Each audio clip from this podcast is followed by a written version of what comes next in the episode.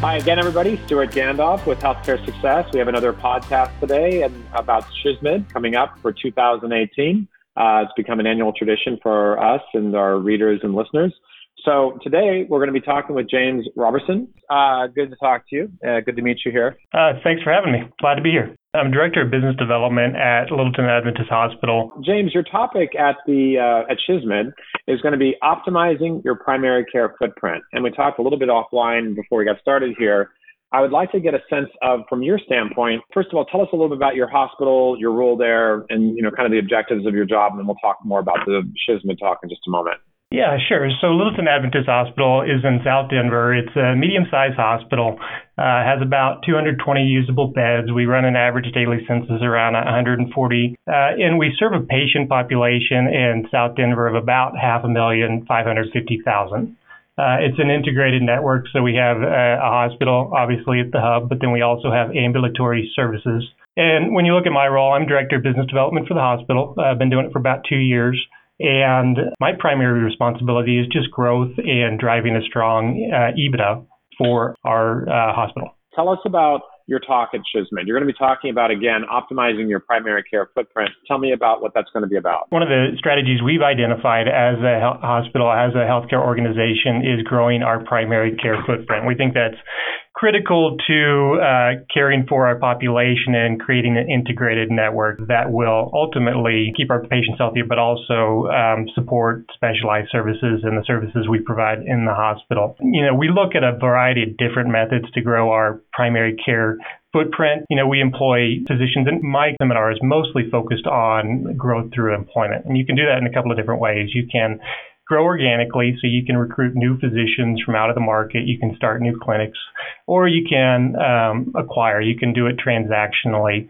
And we employ both methods to try and uh, grow our primary care footprint. And what ends up happening when you do that is you might get a situation where uh, you have an established clinic uh, and another clinic that has a good reputation, has a strong patient panel, has a group of physicians that is uh, highly reputable in your market might approach you and say, hey, we're interested in employment.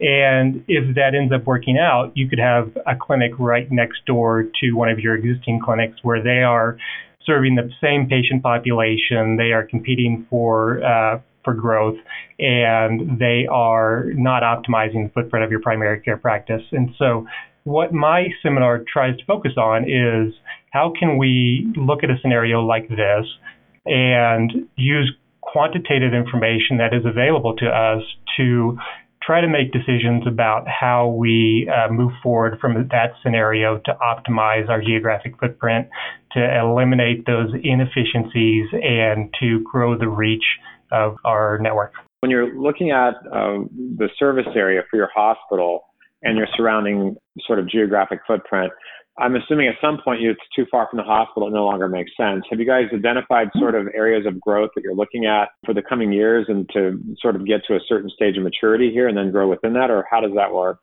It's kind of a combination of both. And when we look at and define our primary service areas, I think we do it the way most other organizations do it, which is look at the, uh, the zip codes that 70 to 80 percent of our inpatient admissions come from, and then we draw the radius around the hospital utilizing uh, you know that information.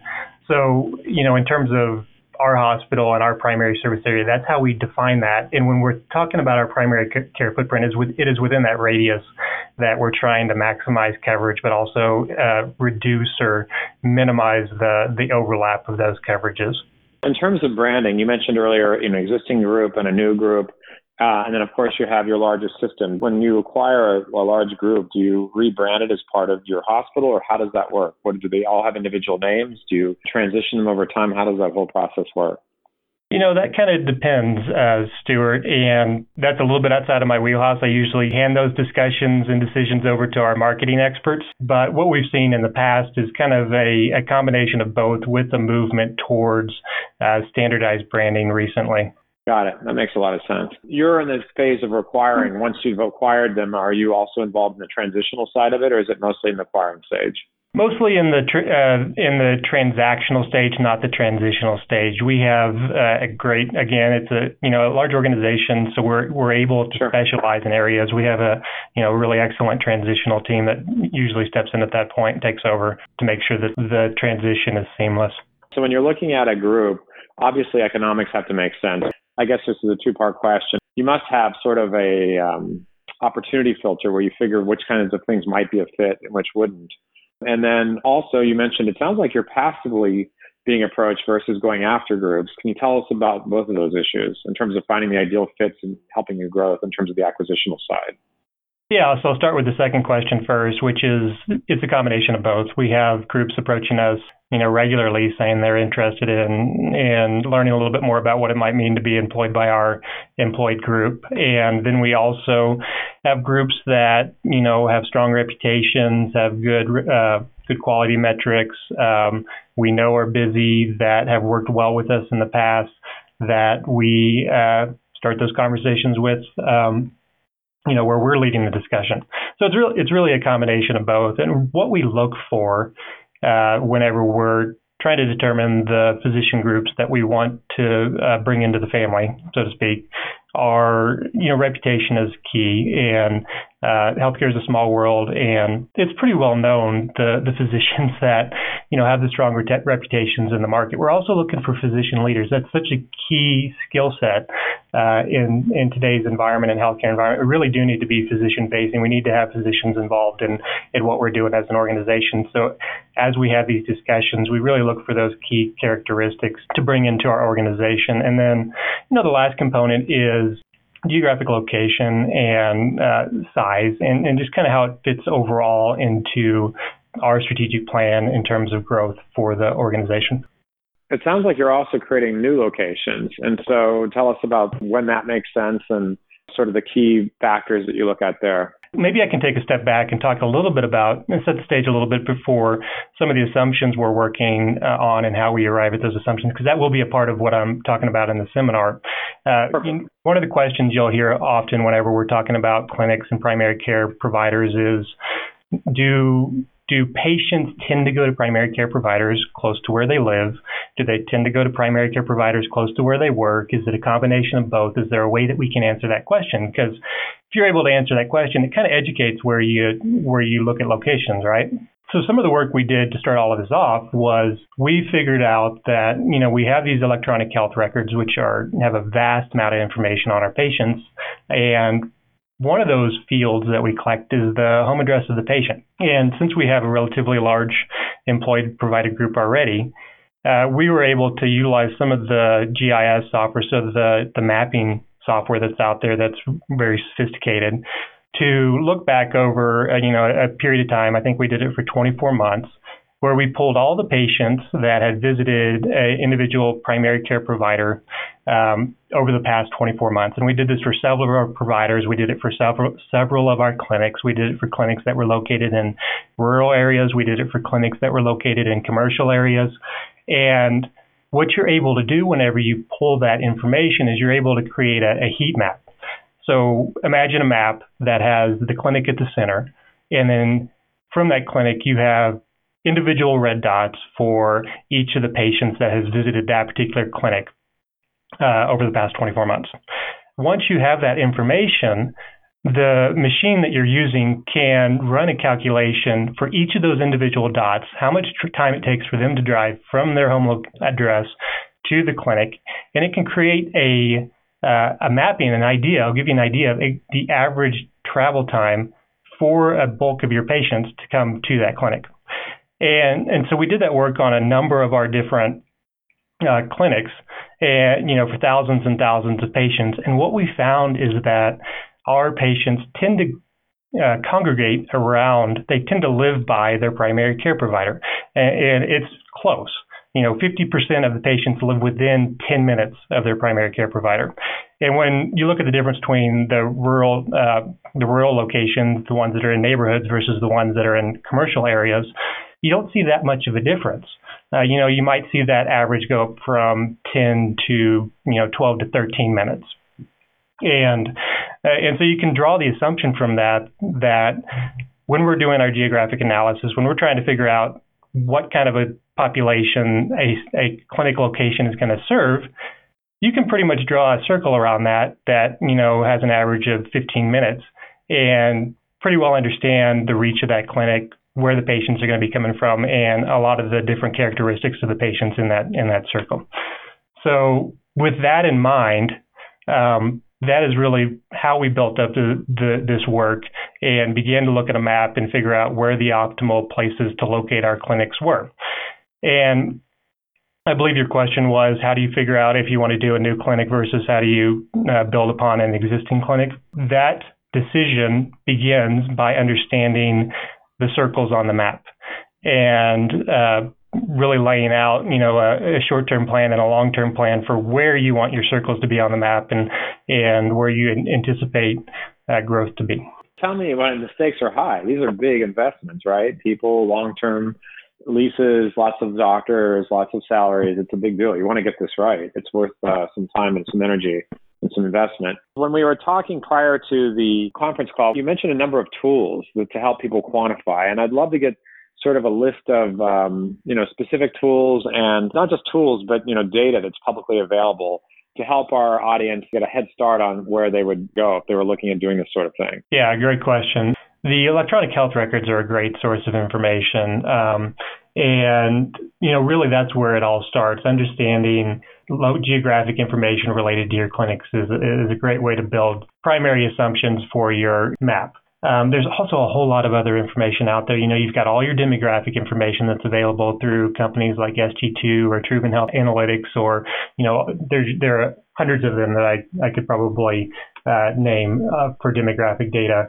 Uh, you have market share information. So a lot of the states that you work in have collection of inpatient admissions that is used by healthcare organizations to better understand uh, kind of what percentage of the market they have for admissions coming from certain areas. And most of that has geographic information in it. You can layer that into your analysis if you're looking to grow market share in an area where maybe you don't have strong market share for your hospital. Uh, that's a component that you want to build in.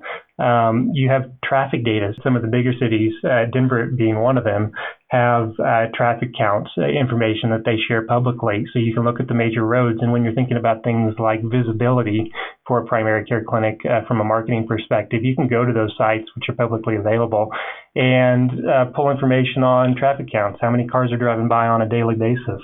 You have permitting data. A lot of the uh, municipalities that uh, do permitting for new housing starts, um, new neighborhoods, et cetera, will put that information out there. And so that's an important piece of data to have because that might not always show up in the demographic projections that you're pulling from the more generic sources. And then the GIS information is also very helpful, you know, so being able to pull the coordinates of locations and use that to do some complex um, aggregation to understand the tendencies of your population is, is super important. And I'm sure that there are many, many other uh, sources of data out there. That's actually one of the pieces that I'm hoping to gather from uh, the people that participate in my seminars. What else are you guys using? When you said uh, GIS, any specifics? You mentioned, I think earlier, a software package. It was really good. Any one in particular that you recommend? Yeah, the one we're using is ESRI or ESRI, uh, which I think is pretty uh, pretty common out there. One of the other ones that we've looked at that I think has most of those capabilities is a program called Maptitude. I got a couple more questions, but anything else from the SHSMD talk that you think is really important that we covered? Mostly that there's no perfect answer. You know, whenever you pull information like this, people tend to question the data. But what I always like to go back to is that some information is almost always better than no information. And so what we're trying to do here isn't necessarily give the exact correct answer, but to figure out which answers are better than others. Going back to the, the new practices, how much are you working with your marketing department? So you have a new office, you need to get patients. Are they heavily engaged in the early discussions figuring out what the marketing strategy would be, or is that all later? The earlier you can involve the marketing department, the better. They have unique insights, they have unique capabilities that can educate the decision that you're making from our perspective, yeah, they're they're involved early in the process. They might not, you know, sit down at the table when you're negotiating a contract or anything like that. But the, from the very beginning, they're thinking about you know growth tactics and and how they want to the message and brand you know a new clinic, uh, what direction we want to head as an organization. And so I would say the earlier the better to involve the marketing department in these types of decisions. One question that's interesting, and I don't know if you'll be able to respond to this or not. Some states have corporate practice of medicine doctrine, we call it in California, where you can't directly employ doctors. That said, there's oftentimes those are different organizational ways of doing it, where even though the, the doctors are technically not capped to the hospital, they work very closely. Do you have any insights into how you think the strategy would change if you were located in a state like that, or would it be exactly the same thing? My previous role, I worked in an organization that had facilities down in California, so I'm relatively familiar with corporate practice of medicine. And usually the model that's employed in California is a foundation model where it's separately owned organization. The physicians are part of the foundation. The foundation works with the health system. And, you know, honestly, I don't think the strategy changes. I think that the executor changes a little bit. So it's the foundation that's really having to think about how to distribute their clinics, how to size their clinics so that they are reaching the optimal number of patients for the these facilities that they're building. So really, I don't think it changes regardless of you know corporate practice medicine, employed physician, private physician network, or whatever. Well, that was a terrific interview. Very insightful. Lots of great ideas here. Thank you very much, James. It was fantastic. I appreciate your time today. Well, Stewart, thanks for the invitation.